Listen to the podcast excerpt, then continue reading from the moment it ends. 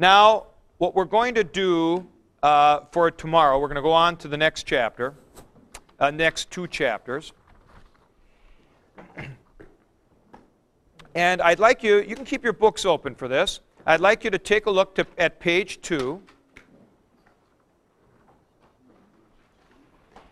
And the first thing we're going to do is we're going to deal with the optative mood. Let me just talk about this a little bit first.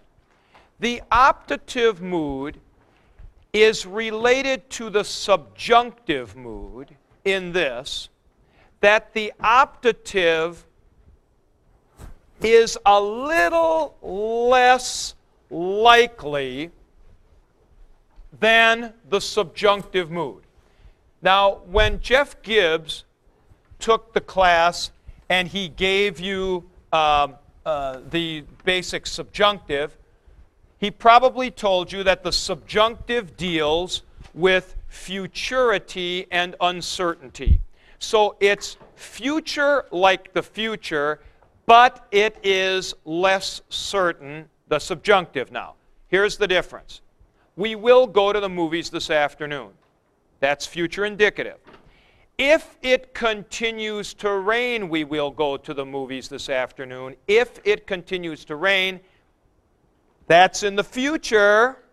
Or if it is raining at 2 o'clock and it has a lot greater measure of uncertainty.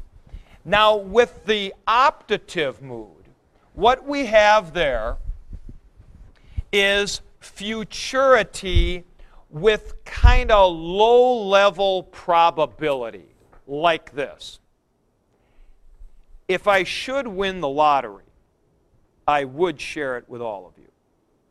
Now, the lottery winning is a very low probability. So we use the term should or would. If it should snow this afternoon, we would be able to go sledding. Now, it's not impossible. It's not impossible, and we're going to talk about that in a few minutes, of the difference between improbable and contrary to fact.